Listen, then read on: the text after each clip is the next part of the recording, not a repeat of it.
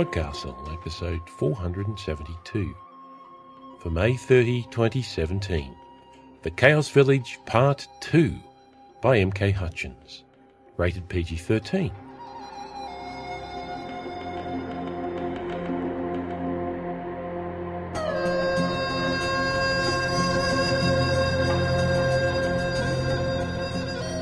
Hello and welcome to Podcastle, where reality tries to knuckle down to work whilst fantasy plans its next adventure. I'm Graham Dunlop. Today's story is part two of M.K. Hutchins' The Chaos Village. It follows directly on from our last episode, so if you haven't listened to that, then good heavens, drop whatever you're doing and go take that one in. And of course, our author and narrator are the same as last time M.K. Hutchins and Heath Miller, respectively. When last we saw Rob, he wasn't doing too well. He'd lost his notebook, been kicked out of the village, and possibly lost his only ally. We pick up the story from there, where Rob has decided to return to the village and investigate the loss of his notebook. Did it really turn into a rock? Let's return to the village with him. The Chaos Village by M.K. Hutchins. Part 2. Sasa was cooking some kind of coarse flatbread. It appeared to be made of wild roots and ground wild seeds, on a griddle slanted up toward the storage pit. Her hut was mostly empty, otherwise, packed up into neat baskets, still sitting outside the door. When she flipped a flatbread, it fell slightly sideways, hitting the tilted griddle squarely. The smoke didn't rise straight up, but at an angle away from the storage pit and out the narrow window. That explained the lack of soot stains on the ceiling. She didn't look up as Rob stepped off the ladder. Are you ready to apologize, young lady? I'm not a young lady. Sasa screeched. She flung a flatbread at him. It made a partial orbit. Rob had to jump back to avoid getting hit in the nose, before splatting onto the only basket still in the storage pit. I want to hear about what happened to my notebook. Sasa cursed and began scraping the half cooked dough from the basket. Gone. Tossed it into the chaos. It turned into a rabbit. Matu reported it had turned into a rock. Had the young woman not listened closely enough? Rob swallowed the lump in his throat.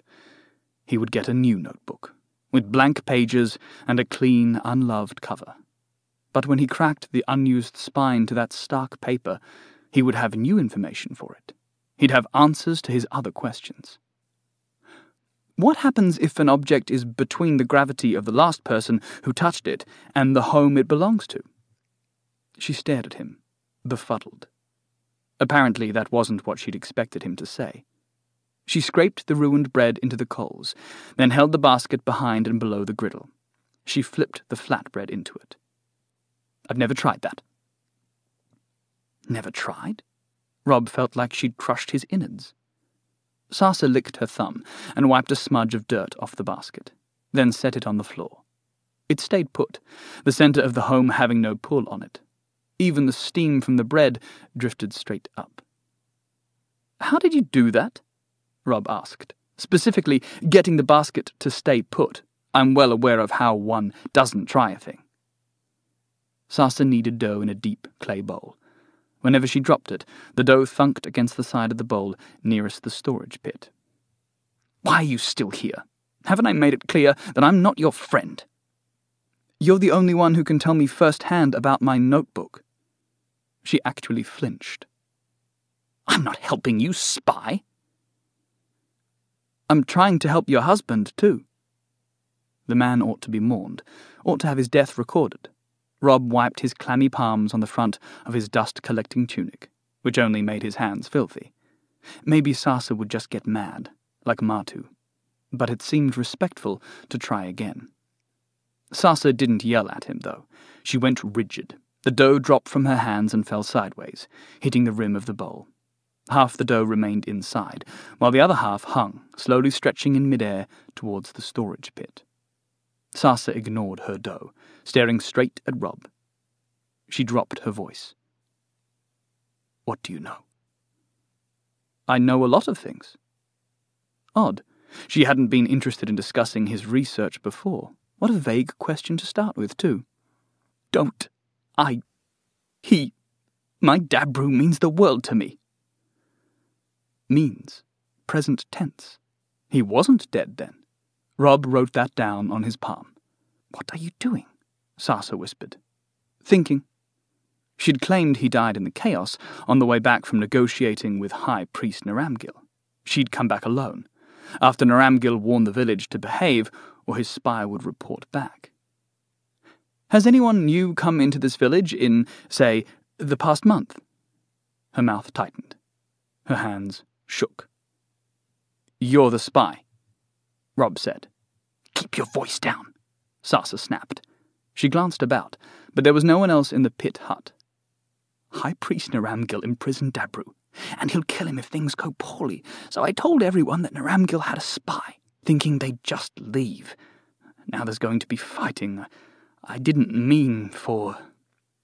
Never mind. I don't have to explain myself to you. Rob held out a hand. My notebook? She scowled at him and flopped the dough back into the bowl. Is that all you can think about? I knew when I told High Priest Naramgil about you, he'd want to see your book. I brought it to him. He kept it. Rob exhaled slowly, the pain of hope threatening to crush his lungs. Are you going to tell the rest of the village? Sasa asked. Soot and dough streaked her face and hair. No. He doubted they'd be of much help. At least they hadn't been so far. Everyone was focused on fleeing or setting up defences. I'm going to get my notebook back. If you're willing to help me, I think we can rescue your husband too. Where is he being held? She blinked, surprised, and her tone softened. I don't know. Not the Enzu prison. I looked. But it's not enough to just rescue him. If we don't save the village, we'll have nowhere to live. I doubt the others will be sympathetic if I show up in Lithopolis with him. Rob rubbed the back of his sunburned neck. She was right. Besides, if he helped save the village, he might finally get test volunteers. Dabru, my notebook, and the village. He paused. We'll send you to talk to High Priest Naramgil, carrying the mill winders. You can surprise deliver them on the spot. Then we'll figure out the rest. Naramgil arrested Dabru without searching him, fearing that he had the mill winders on him, which would constitute delivery, and he'll only talk to me by note. We'll have to be cleverer than that. You're sure you're not tricking me into helping with inane research? Sasa asked. She must not know the meaning of inane. Perhaps she meant incomparable. Rob hadn't met anyone creating records like his own. Given how vast and far spread humanity was, he hoped he simply hadn't found any counterexamples yet. He couldn't research everything in the span of his own singular human lifetime. Sasa stood about five meters from the center of her house, or three meters from the wall. She held a spoon out at arm's length, giving Rob a distrusting glare. She dropped it. It wavered for a moment, then spun toward the house and clacked against her roof. Take another half step back. Uh, too far. Uh, not enough. Just, do you want me to throw this spoon at you? Sasa demanded. Rob pondered. Wouldn't the storage pit gravity make that rather difficult?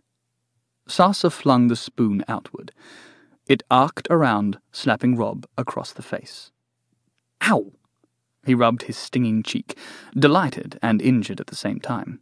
A not uncommon phenomenon for him. The spoon continued falling onto the roof.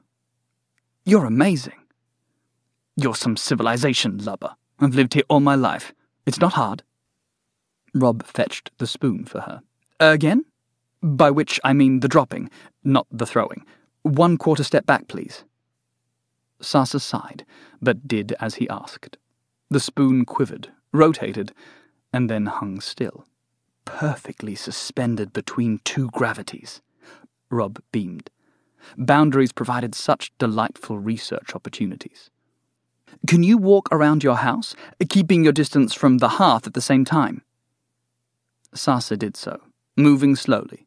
Sure enough, the spoon followed her, occasionally wobbling, but she aptly corrected for it. If only he had his notebook to diagram this.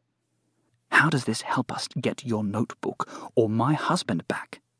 Sasa asked quietly, trying to mask the question from any unwanted listeners. Rob shrugged. I don't know, but it does seem like it could be helpful, doesn't it? Seems won't rescue Dabru or save the village. I know. Rob tried to dust the front of his tunic off, but the grime fell back onto him. Where's the set of mill winders you're supposed to deliver? And do you have a copy of the contract? Dabru had the contract with him. He probably still has it. High Priest Naramgil didn't search him. As for the millwinder set, Naramgil's barricaded himself, remember? I know, Rob said, but we have to deliver them anyway. The millwinder set was not well guarded. After all, everything in the village already acted like an orbit stone, and millwinders couldn't be legally sold into a city without a contract with the village. Civilizations and cities tended to demand official paperwork like that. Rob suspected it came from being ruled by deities full of order who couldn't break contracts. It was safer to have a written agreement, neatly laid out, where one could search for loopholes, than a messy verbal one that could lock a deity into a bad situation. Matriarch Ishtat simply kept the millwinders in a basket in her house, and Ishtat took a nap every afternoon during the hottest part of the day. Are you sure you should steal it? Rob asked as Sasa shoved him down the ladder into her own house. He'd observed that people usually reacted poorly when someone else walked off with their property. Shh, she chided. Stay here. If we tell anyone else our plan, they'll know about Dabru. Rob sat and rested his back against the cool, earthen wall. Sasa was eager to help him get his notebook back. He doubted the rest of the village, who did not secretly have a Dabru taken hostage, would be half so zealous. They might also fume at Sasa for her duplicity and do something rash. So Rob did what he did best, which was not waiting, but testing things. He gathered a few test subjects from the packed baskets outside. He dropped and threw them in a variety of ways to observe the arc of their fall. Quite unintentionally, he learned that shattered crockery, much like its intact form, also fell into the storage pit. This made cleaning up the shards incredibly convenient. Unfortunately, the door opened before he could determine an equally convenient place to discard them. It was not Sasa on the ladder, however, but Matu. That's my favourite pot! She rushed at him, snatching a shard from his hands and examining it to confirm. How admirably thorough. You really are a monster. I'm sorry, Rob said, and he meant it. Matu glared. It wasn't enough to insult my father. Now you're sneaking into my house and breaking my stuff. I'm finding matriarch Ishtat and getting her to order your stinking bones out of the village. Given that Sasa was raiding Ishtat's house as they spoke, that seemed like an especially poor plan. Don't. Your powers of persuasion amaze me, she said flatly, then turned to go, black hair swishing around her ears. It's about your father. She froze, one hand on the ladder. Then she glared, as unforgiving as the noonday sun. If you're going to mock him, I swear on the shifting sands of chaos that I'll. that I'll. Her hand tightened to a fist on the rung. He's not dead. Your mother lied to you. For a moment, she gaped. Then she slid down the ladder. I knew she was as crooked as a line through the chaos. If that were true, Matu wouldn't have been so upset about Dabru's death. But Rob refrained from pointing that out. He dropped the broken pottery, letting it all tumble back into the storage pit. We're rescuing him. Ha! And it's too dangerous for me, so you and Mother have been plotting behind my back this whole time. She's been cold and distant, so she wouldn't let out the secret. And you, you made fun of my father's death just to drive me away, didn't you? Um, Yes. That's exactly how it happened. Rob knew he was a poor liar, but Matu smiled smugly anyway. You're not as clever as you thought. I figured it out. And now I want in. What's the plan? Rob cleared his throat. I don't believe I mentioned anything as definitive as a plan. Oh, don't be coy. I'm helping whether you like it or not. That much was apparent. The door opened again. Rob, I got the. Matu. Sasa scurried down the ladder and lowered her voice. Matu, you need to leave. Matu crossed her arms and jutted her chin up. I'm helping you rescue father. Sasa sighed, turning toward Rob. You had to tell her the plan to keep her from alerting the village, didn't you? Uh, of course, he said. Sasa, likewise, didn't question his poor lying skills. Also, why did everyone think he had a plan? We'll need to run some experiments inside the Akkad Kumat Union itself to make sure we're certain how the physics will work in Enzu. Martu jerked upright. I'm coming. Sasa rubbed the back of her neck, but didn't put up further protests. Rob thoughtfully twirled nothing in his fingers. Martu, are you a grounder or a chaos walker? Haven't taken the tests yet. Tests? Oh, how he needed his notebook.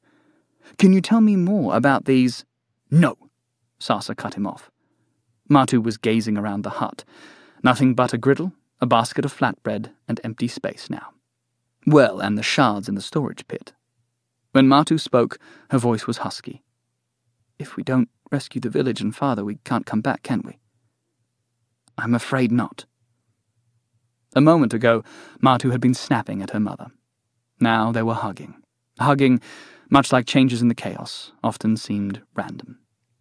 Martu gathered up the basket of bread and laid the now cool griddle on top.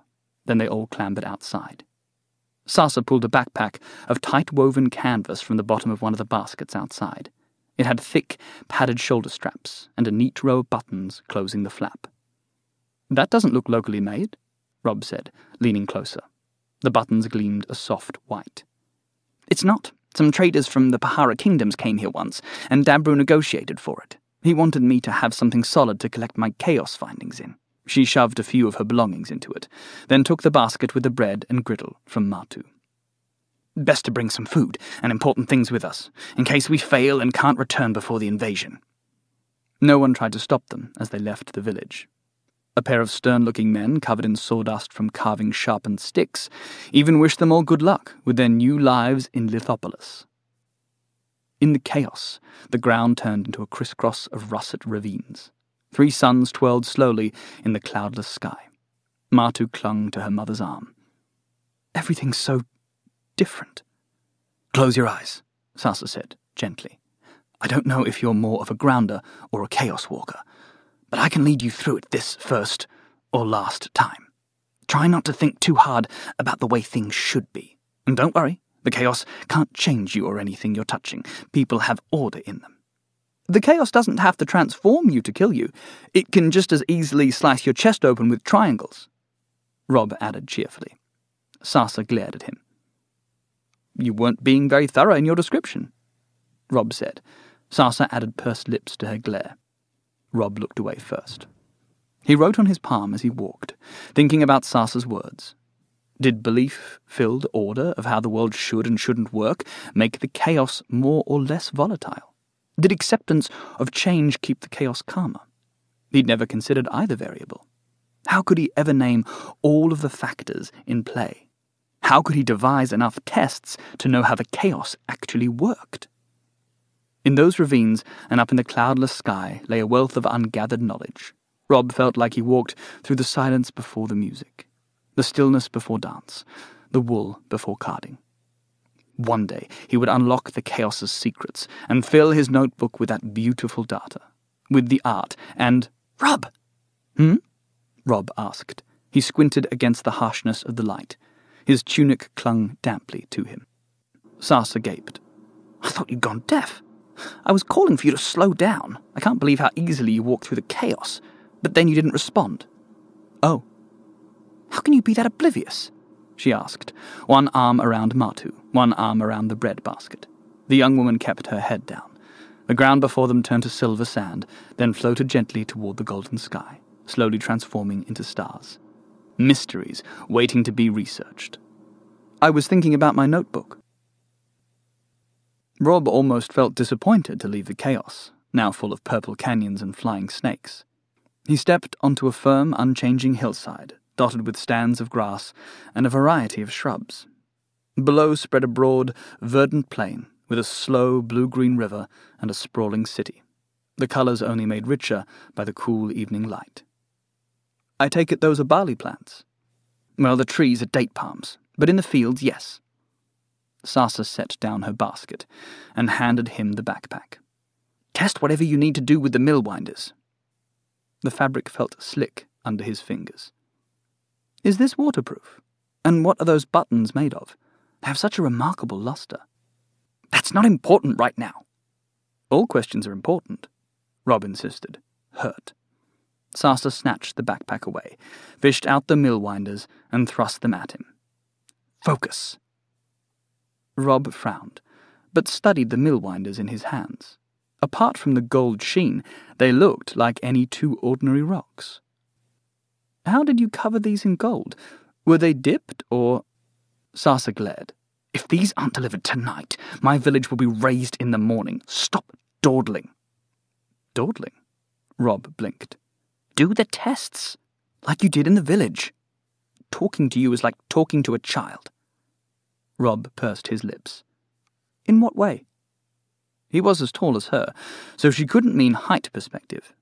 And he had an adult palate with adult pronunciations. His syntax was likewise developed. Perhaps she meant that children in her village liked to play with rocks. There had been an abundance of rocks, though he hadn't actually thought to count them. Just start the tests. As Martu had promised, the centre stone acted like a storage pit, and the orbit stone worked like an object from its house. Soon they had an orbit stone suspended in mid-air between the centre stone Rob held and Sasa, who'd released it. Rob's stomach fluttered. It was working. If you would, take a step forward with me. One, two, three. They moved together. The orbit stone between them bobbed gently and followed, floating over the dirt and hardy shrubs.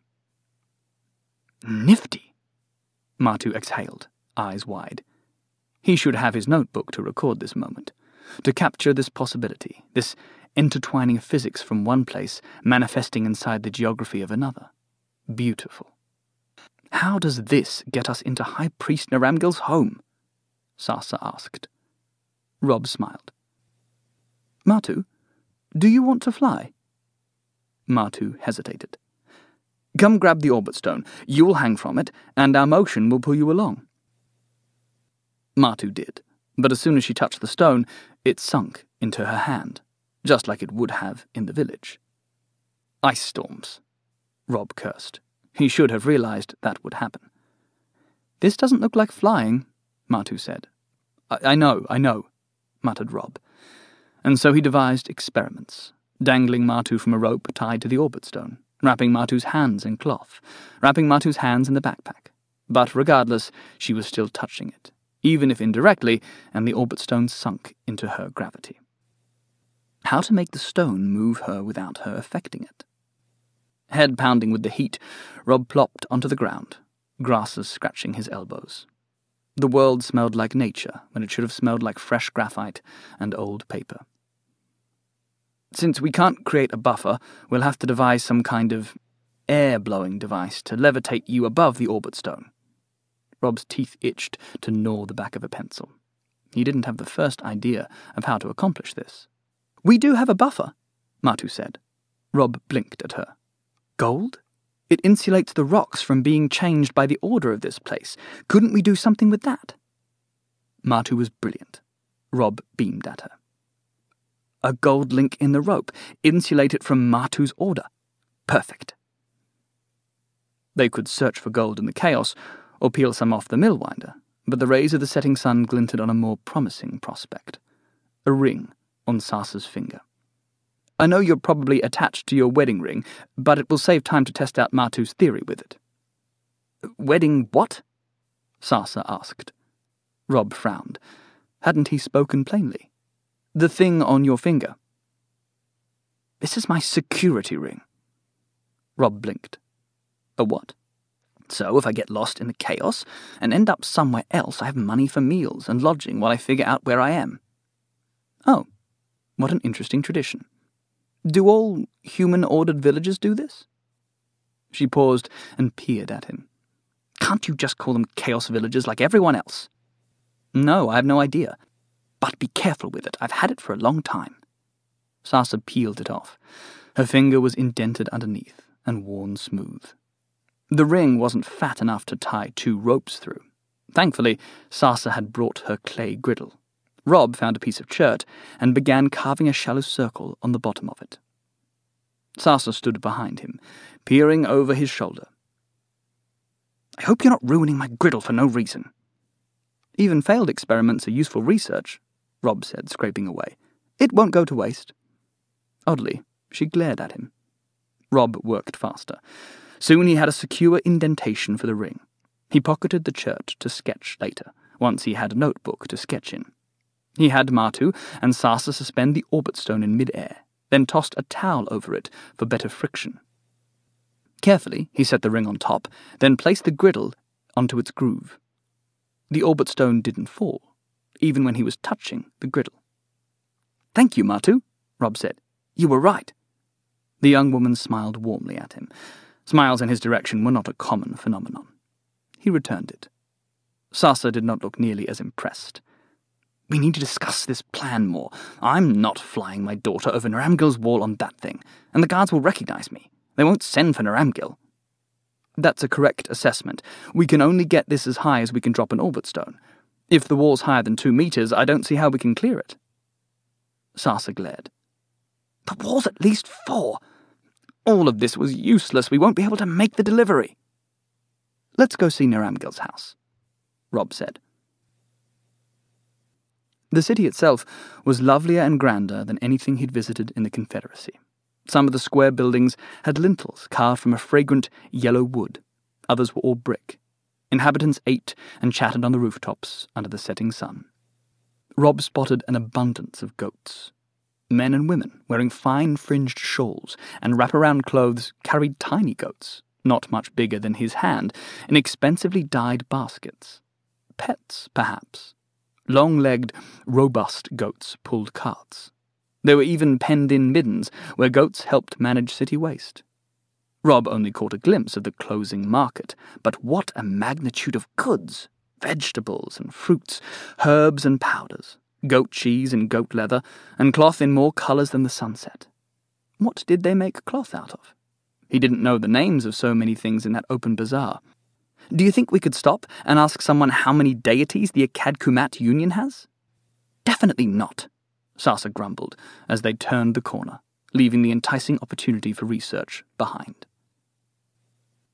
Enzu's temple looked like a stack of children's blocks, a jumble of tiers and plenty of corners. It rested on top of a greenery covered hill. At the bottom of the hill sat High Priest Naramgil's broad house, the wall was five meters high and surrounded rather thoroughly by 23 guards with goat leather helmets and bronze spears. Bronze.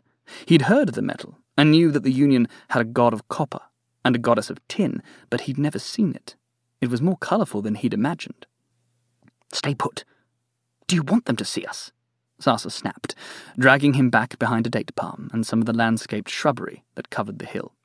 Ahem, right. Rob cleared his throat. If we start at the top of this hill, the orbit stone will look higher, and you two can stay hidden in the greenery as we move forward. That doesn't get us over the wall. Sasa kept her voice to a harsh whisper. But it would get one of us arrested spectacularly, Rob said. Martu pursed her lips. The sun was setting, stretching the shade of the plants thick and long across the grass. The palms completely shadowed her face. I was almost beginning to think you weren't insane, but I think I was right the first time. You're missing the point, Rob said. Spectacularly arrested means someone will send for the high priest for his judgment in this strange matter. Then I'll show him the orbit stone. Then you can jump out and show him the center stone. Sasa crossed her arms. That doesn't save my husband. If we make the delivery, won't Naramgil be obligated to sign your village's contract? Didn't you say Dabru probably still has it, since they didn't search him? Even if he doesn't bring Dabru out, Matu can watch and see where High Priest Naramgil has the contract fetched from. We'd at least know where he, and hopefully my notebook, is. We can't rescue him without finding him first. This is the worst plan I've ever heard, Martu said. Do you have a better one? Rob asked. Her shoulders sank. No. Rob scraped his knee, but he managed to climb the date palm and balance himself on the buffered griddle hanging in the air. Sasa and Martu moved slowly down the hill, floating him along with them. None of the guards noticed, let alone recognized the two young women creeping along behind the palms and bushes. Maybe they weren't looking very closely, given how intently they stared at Rob. Yes, this was spectacular. Perhaps too spectacular. One of the guards shouted for someone to get High Priest Naramgil, but he followed it with a command to loose arrows. Rob flattened himself on the griddle. Bronze flashed by his eyes. Pain flared in his shoulder. His throat dried, and his pulse pounded. Should he run, or would that just make him a larger target? He glanced at the wound. What a clean cut. It didn't look sharper than a cut made by obsidian, though. How would one ethically test that? What fruit or vegetable might make a suitable human substitute? The blood welled up, making him woozy. Knock another arrow. Ready? So much red, smelling sharp and bitter. Rob swayed, nauseated. He tumbled, taking the griddle with him. Loose! Arrows whispered overhead as he thudded to the ground, shattered crockery under him. The air fled his chest, leaving his lungs feeling as heavy as millstones. The stars fuzzed above him. Rob tried to push himself onto his knees. Where was the orbit stone? He had to show it to High Priest Naramgil. Wrap him in a sheet, quickly, and if anyone else appears, shoot them on sight. The voice had impeccable enunciation, polished and bright as a silver horn. Uncounted rough hands spun Rob. Fabric tightened around his entire body, while his insides lurched. Slowly his lungs started to work again. One breath, two, three. Each one made the ribs on his right side burn, so he breathed shallowly. He prodded the fabric around him with his tongue. It didn't taste like Confederate wool, nor was it as sleek as Sasa's backpack. What kind of fabric is this? Admittedly, said fabric muffled his words, and those around him were rather busy, but it was tiring to always have people ignore his questions.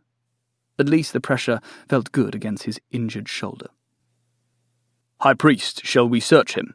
No, idiot. What if he has the millwinder set? The polished voice said. This was probably a delivery attempt. You, you, grab him. Lock him up in the safe place. And then I need you to go to hire someone in the marketplace to clean this strange griddle contraption up. I don't want anyone under my direct command looking at it, much less touching it. Well, at least his approach had been spectacular enough to draw out Naramgil.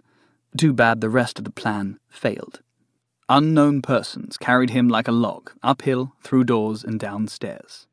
Rob squeezed his eyes shut against the nausea of swaying in a world that smelled like unwashed laundry. Shortly, Rob found himself lying still on a hard floor, breathing shallowly against the not woolen sheet. A door thudded shut behind him. Perhaps this was the most foolhardy thing he'd done for research after all. Something scraped against the wall. Is there a person there? Rob called through the cloth. A person was usually preferable to rats. Yes, just a moment. Yes, just a moment. The voice sounded soft and muffled. This room had to be small. Hands pulled back the cloth around his face, bringing in air that was dank instead of stale. Unfortunately, it didn't bring any additional light. Are you hurt? The man asked from somewhere above him. Yes, Rob managed, gingerly prodding his ribs. Pain shot across his chest, a nice match for his burning shoulder. How badly? How did one quantify injury? He'd contemplated this before, when documenting his personal injury rate in chaos. Should he record the level of pain? A ratio comparing the mass of unhurt body to injured body. The latter would record a fracture as a small matter, though, and Rob suspected he'd a cracked rib.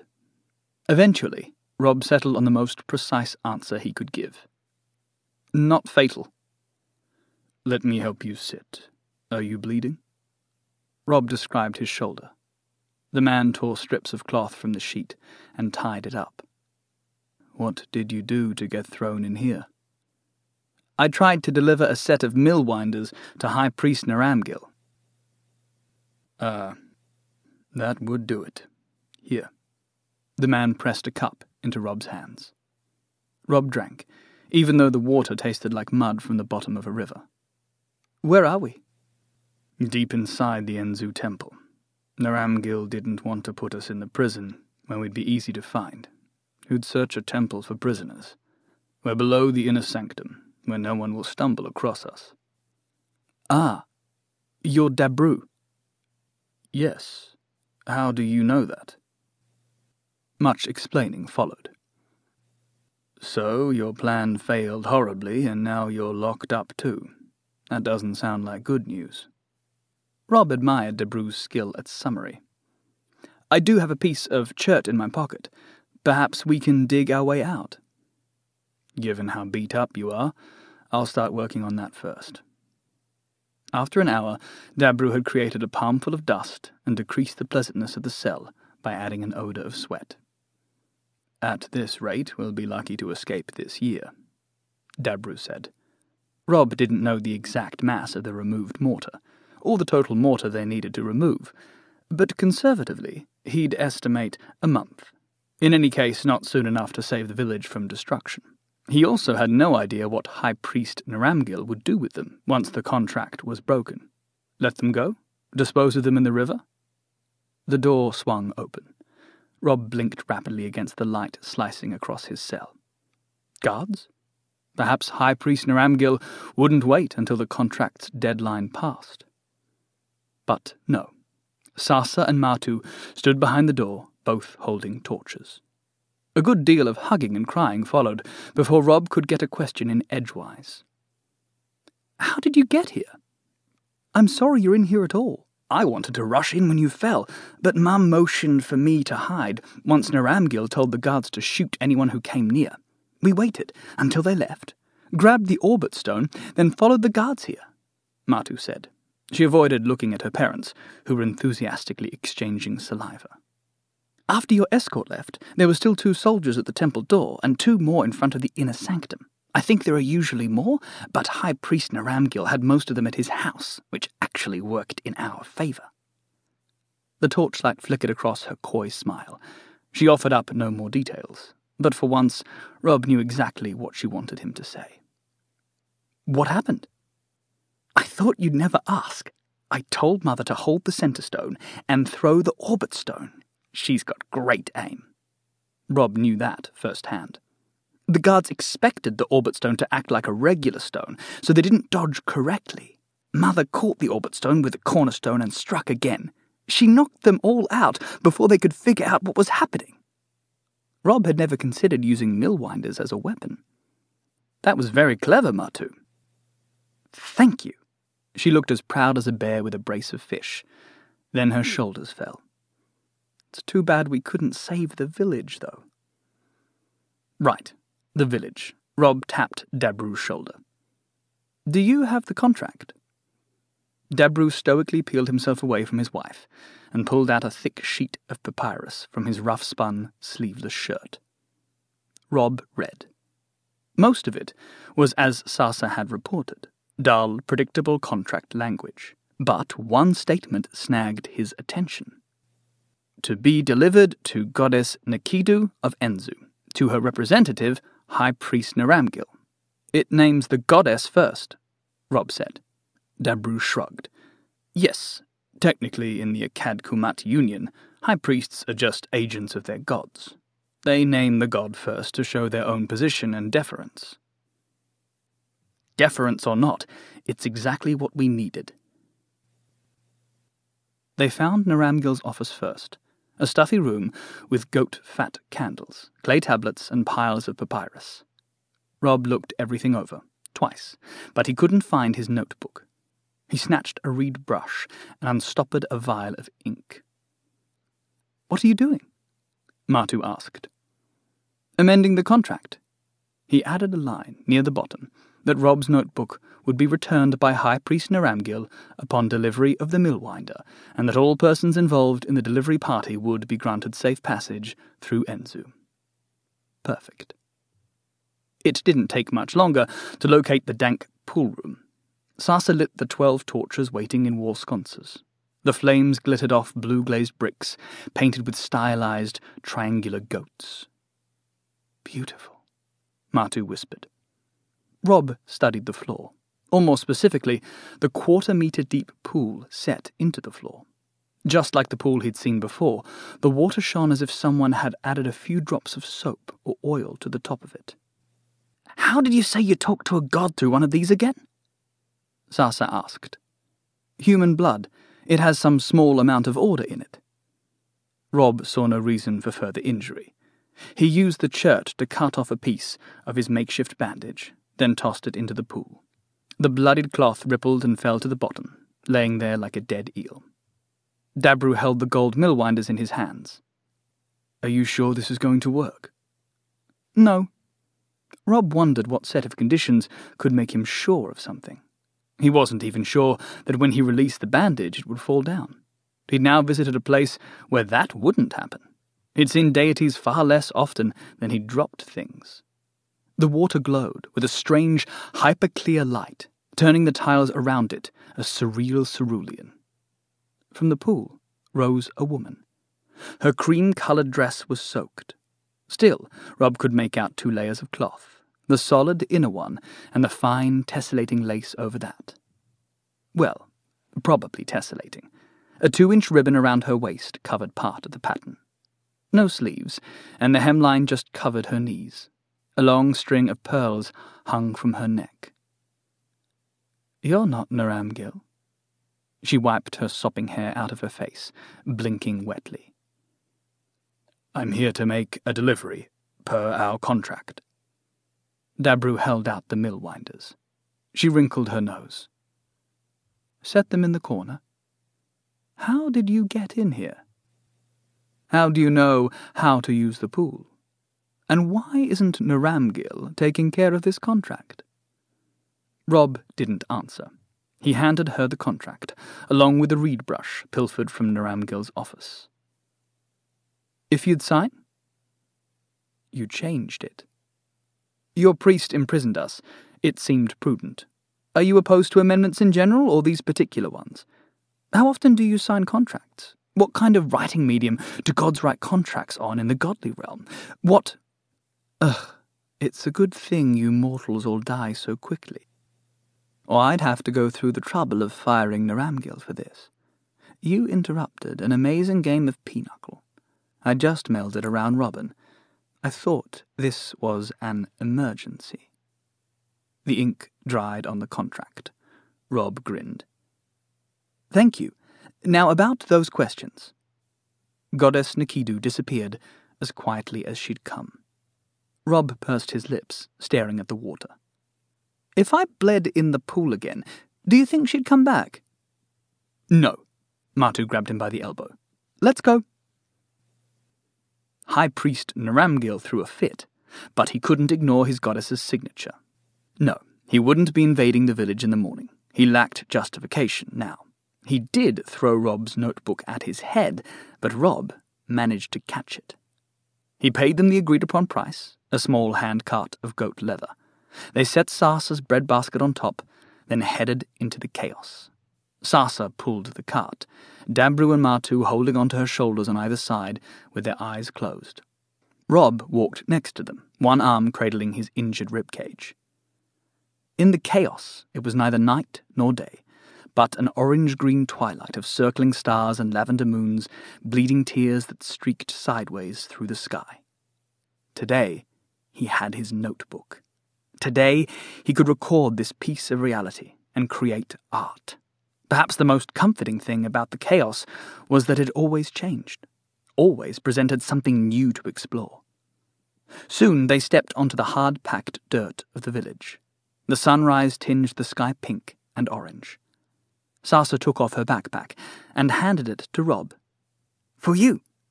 He blinked, feeling the smoothness of the fabric beneath. You should have some place safe to keep your notebook, and after saving everyone, I feel like I owe it to you.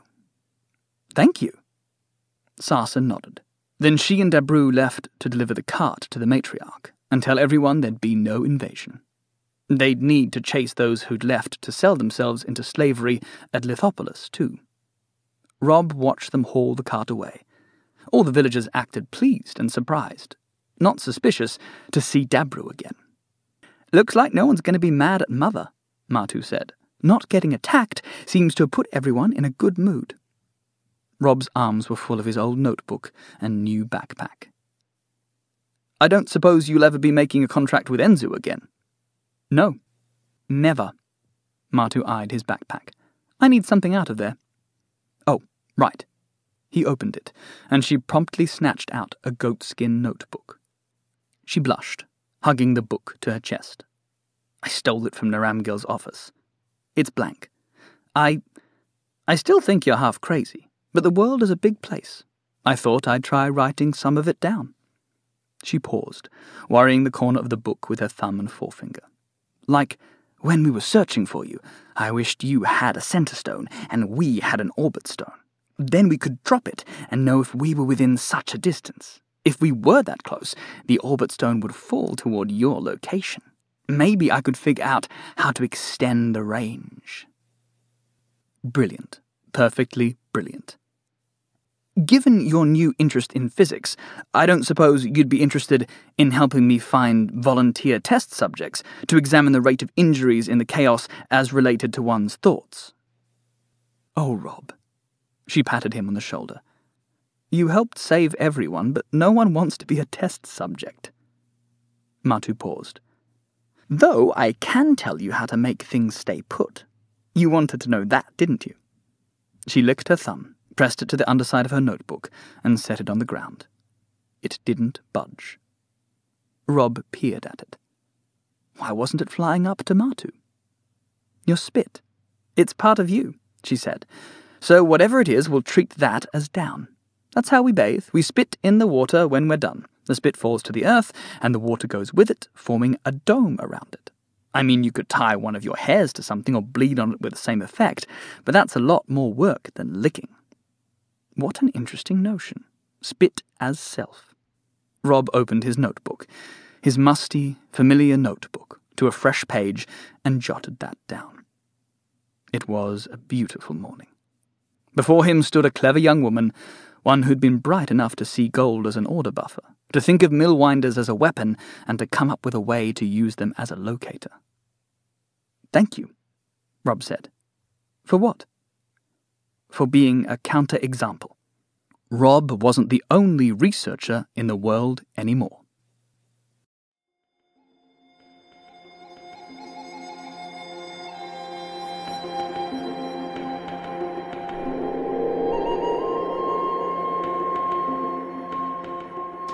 And welcome back. Well, folks, there you have it. We hope you enjoyed it. On behalf of everyone here at Podcastle, we thank you for stopping by and listening to part two of this story with us. We'll be back next time with a brand new story. Until then, this is your host, Graeme Dunlop, reminding you that the chaos doesn't have to transform you to kill you. It can just as easily slice your chest open with triangles. Podcastle is a production of Escape Artists Incorporated. It's released under a Creative Commons Attribution Non Commercial No Derivatives 4.0 International License. Share it all you like, but don't change or sell it. Our theme music is by Shiva in Exile. To find out more about them, check out their music at magnatune.com. Friedrich Nietzsche said, One must still have chaos in oneself to be able to give birth to a dancing star.